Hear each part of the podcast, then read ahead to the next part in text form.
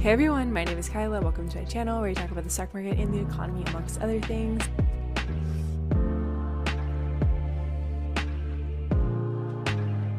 This is the Everything That You Need to Know series, a series of different primaries where I break down everything that you need to know about the stock market, the economy, and the crypto market. Today, we are going to be doing a very thorough analysis of Evergrande. I talked about Evergrande two times so far on my channel, but the news came out again today that they're getting closer and closer to defaulting on their debt. And so it's like, oh, what's Evergrande going to do this time around? If you want to go ahead and hit subscribe, that would prevent me from defaulting on my offshore. So let's talk about it. What I'm going to talk about today are the themes that are existing within Evergrande's crisis, a high level overview of the different impacts that this is having across the government, across the country, across the world, and then, of course, going a little bit deeper into the monetary policy aspect of it, the financing aspect of it, and then the eventual implication. I did two videos on Evergrande, so I'm going to recommend that you go watch those, but this one will obviously include all the key points that you need in order to understand the situation. I'm going to have a PowerPoint presentation about this, and then I have sort of an animation style that I think will help to clarify some stuff too, because it is so confusing. For a very high level overview, Evergrande is a very big property developer in China. It has a bunch of different arms and it has a ton of debt. So it has $300 billion in liabilities, and all of that debt's coming due. And Evergrande has been flirting with a default, so flirting with not making these debt payments back. And the Chinese government, Beijing, was like, okay, we'll step in, sort of, if things get too bad. Like everybody was assuming that, but then things keep on getting worse and worse. China, for the first time, stepped in today with PBOC reducing the reserve requirement on banks in order for banks to lend out more money into the economy and introduce a little bit more liquidity, make it so these real estate companies and these property developers could essentially get more money. And the reason that Evergrande is struggling so hard is because Beijing, the Chinese government, has cracked down on property developers, especially private property developers like Evergrande, because they're so overleveraged. They have so much debt. And so Beijing does not like that. They say, hey, you have way too much debt. Get that stuff figured out. It's gross. Because of that, they have introduced regulatory requirements that makes it really hard for these debt laden companies to essentially finance themselves. So not only does Evergrande have a ton of debt, but it's becoming very difficult for Evergrande to deal with its existing debt.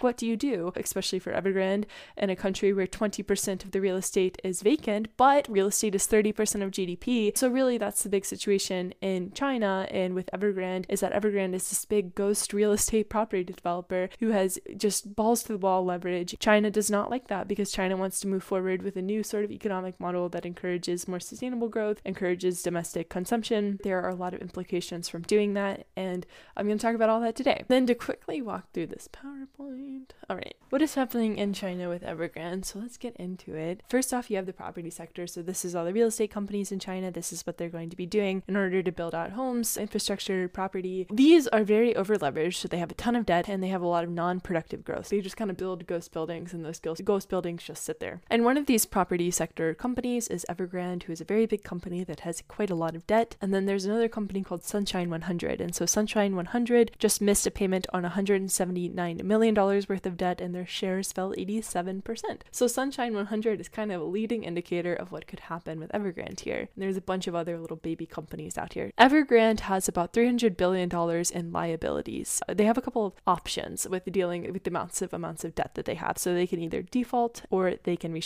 If they default, that would lead to a lot of cross defaults, and that would be very, very bad. If they restructure, that would mean that they take their offshore public bonds and private debt obligations and figure out a way to make them a little bit more appealing and safe to the market. There's also lenders within this big ecosystem. So, lenders, you know, property loans rose $31 billion this year, and they're very vulnerable to mispayments. So, they've got to make sure that they're getting their money back from their investments. There's trust firms that sit within this lender arm, they're investors, they're wealthy individuals who pull their money together. This is a $3 trillion industry and currently dealing with $10 billion worth of defaults. Real estate is approximately 30% of those defaults already. With Evergrande, that could be even worse for these big, big firms. And they have $5 billion of exposure in high yield products to Evergrande right now. They also 40% of total borrowings come from these trust firms that Evergrande has. So they have a lot of money tied up in Evergrande. And if they default, so if Evergrande defaults, these trust firms are going to experience the pain of that. There's also the People's Bank of China, and so they reduced reserve requirement by 50 basis points today, but that was not easing. It was just a cut. You better get that straight, or else they'll come after. that, that's a pretty big difference because they don't want to have their monetary policy be seen as easy by the rest of the world. They want to show that they're still going to be prudent about their monetary policy. It's just to help with liquidity. Here we go. The aim of the RRR cut is to strengthen cross cyclical adjustment, enhance the capital structure of financial institutions, raise financial services capabilities to better support the real economy. So that's the goal with the cut there. And what this did is it freed up $1.2 trillion worth of one and $188 billion in liquidity. And those are expected to go all throughout the market and make things a little bit easier for people. So if you were like, I need some money, this is supposed to help you. And they basically have said to Evergrande several times, you know, manage your debt better. And then there's Beijing. So Beijing is the Chinese government, and they've made it pretty clear how they feel about this kind of stuff. So their goal is to grow, but do not grow with debt. Stop taking on debt. It's bad, and it's really bad, and we want to avoid it at all costs. And so they told the PBOC, you know, grow, but be prudent in monetary policy. It's not easy. It's very difficult to do. They put in these regulatory constraints that made it very, very hard for Evergrande to function, and they dried up their liquidity. And then they've said this to local governments. So you are responsible for GDP growth. You cannot use your money for luxurious offices and vanity projects. You could only use this money to be productive. Local governments are like, well, I can't grow without debt. The property sector isn't buying anymore. They do this thing called the local government financing vehicle where they'll buy land, borrow from the bank, and that, that will be counted as revenue. That's how they keep that local government alive, essentially. The LGFV, you know, says to Beijing, oh, this this is hidden debt that you can't see because it, it gets hidden into the system. Beijing is like, no, we can still see it. Cut it out and use these special purpose bonds instead in order to finance your projects because there's so much hidden debt in these local government financing vehicles, a massive amount of debt hidden in there, and that's really problematic. And then there's banks, so banks are obviously going to help the local government financing vehicles get money, and Evergrande owes them money, you know, $82.5 million in debt repayments and $260 million demanded by creditors. Banks are just kind of balancing balancing on a lot of different things, and the liquidity issued from the PBOC will help them. A ton of companies that could potentially default, and they might have to step in. And Evergrande, you know, to Beijing, who has been to Evergrande, you know, stop borrowing so much money.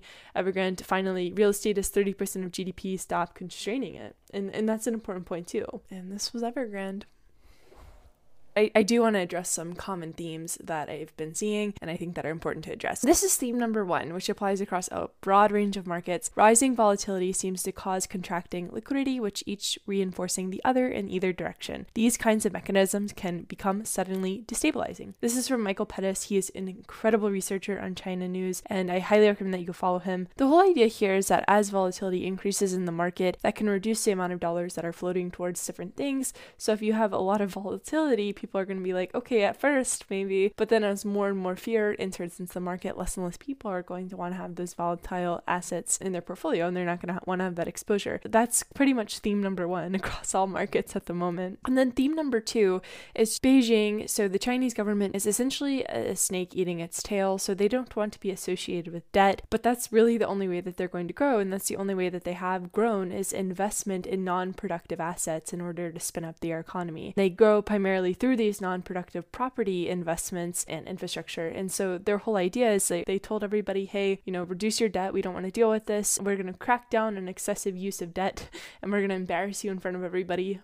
Kind of what they're doing with Evergrande almost. But the issue is that China wants to turn away from debt fueled growth, but how else are you going to grow? then theme number three so infrastructure at this point, which is non productive investment, is the only way that they're going to be able to grow. But the problem is, is that there's hidden ample debt risks within this model. So from the tools that local governments are using to grow, because the Chinese government in Beijing is like, hey, the only way you local government, you're responsible for growth, you better get that figured out. And so local governments are like, well, we can't borrow excessive amounts because Beijing is cracking down on the property sector because of the excessive amounts of debt. Property companies aren't going to go invest in local governments. They're not going to buy up lands because they're dealing with Beijing. So really the big problem here is that local governments are using things called local government financing vehicles and special purpose bonds in order to essentially borrow money, buy land, and print that as revenue. But really it's just staying within them. They're borrowing money from a bank. They're buying up land and then saying that that land and that revenue from the bank, the borrowed money, is revenue. And that's really not great, right? Like that's very unstable and, and probably not the best way to like call me crazy, but probably not the best way to grow. then theme number five, the real estate sector is really like a big contagious bug right now, and people are cutting back their investments in the space. trusts specifically, and trusts are these big pools of wealthy individual investors, which could put pressure on banks to step in. What is the real estate sector going to do? Who's going to invest in it? There's really no replacement right now for property and infrastructure as as a driver for growth, but you can't just like spend money into oblivion. So China's trying to figure out that very very that very very hard balance right now.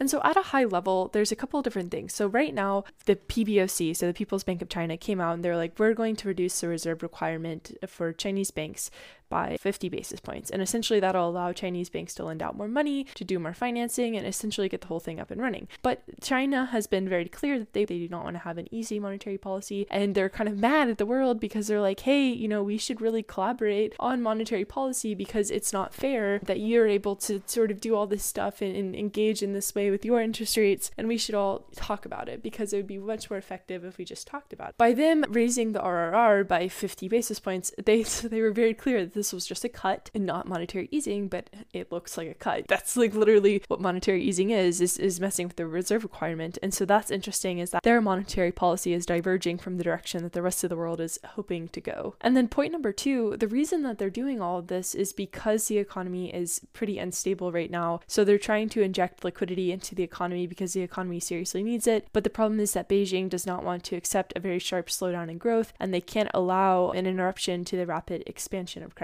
Delevering is slowing down. Really, it's just a huge mismatch in expectations. And the third point here is the property sector needs financing, but it also doesn't need financing. so bank credit is being rolled out to these big property developers. But the issue here is that trusts have already defaulted on $10 billion of developer linked products. So trusts, again, are these wealthy individuals pulling together assets. Already $10 billion of developer linked products have defaulted uh, this year, which is terrible. And now there's a lot of pressure on existing Chinese developers to kind of get their act together. They have tightening policy, and everybody's really worried about what's going to happen with Evergrande. And also, another property developer this morning called Sunshine 100 defaulted again, cross default. So, because this property developer has defaulted, presumably other property companies are going to default too, because one domino tips and everybody tips over. And that's kind of the situation with that. Right now, China has, so really, they're trying to spur this idea of domestic demand, and that exists at a local government level. And so, local governments are responsible for spurring up a certain amount of GDP growth, pretty much all of the GDP growth. But they've been very clear to these local governments, Beijing, the Chinese government has,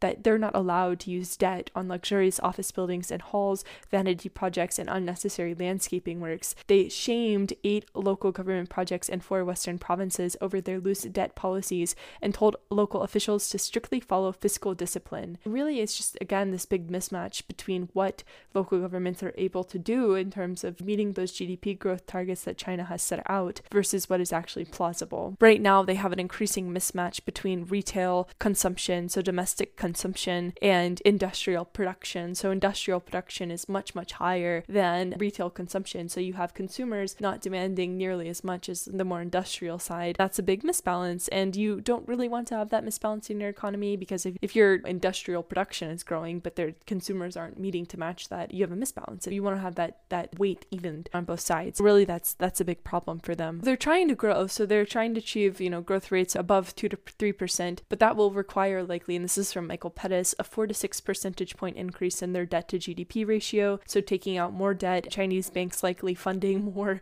non productive investment in property and infrastructure. Here again, you know, they're betting that this investment in infrastructure spending is and really get out of this property led slowdown that they've been in. You see Turkey trying to do the same exact thing. Turkey came out and the president came out and he was like, hey, we're going to follow China's model. We're going to invest in infrastructure spending. And it's like, okay, dude, like that works to a certain extent. But if you're just building ghost real estate, that's not going to work in the long run. But you have to have high property prices alongside high property debt. Because if you have just a ton of debt and your products aren't supporting that, uh, real estate is 30% of GDP, but 20% of properties are vacant. That's a really big mismatch. That's not something that you kind of want to see. Government wants to control property development now, probably. We're going to see the government step in and real estate will likely still be 30% of GDP, but who knows how much more properties will be vacant because the government seems to think that this is the best way to grow the economy. So it, will be very interesting. Then getting a little bit deeper into the RRR cut. So China cuts bank reserve requirement ratio by 50 basis points in order to provide a liquidity boost to the economy. The PBOC said that the aim of the RRR cut is to strengthen cross cyclical adjustment, enhance the capital structure of financial institutions, raise financial services capabilities to better support the real economy. Essentially, they're like, we need banks to lend money so we can get this show on the road. They want the bond market to have a little bit more funding. They want people to be able to go into the market